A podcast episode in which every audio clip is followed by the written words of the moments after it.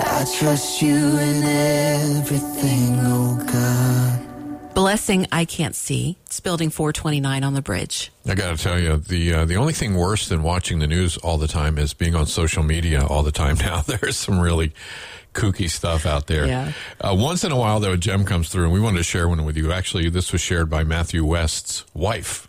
Mrs. West, that's her name on uh, social media. Yeah. um, we wanted to share it with you because it's it's very positive and something to think about. When this is over, may we never again take for granted a handshake with a stranger, full shelves at the store, conversations with neighbors, a crowded theater, Friday night out, the taste of communion, a routine checkup, the school rush each morning, coffee with a friend, the stadium roaring each deep breath, a boring Tuesday, life itself. When this ends, may we find that we've become more like the people we wanted to be, we were called to be, we hope to be, and may we stay that way, better for each other because of the worst.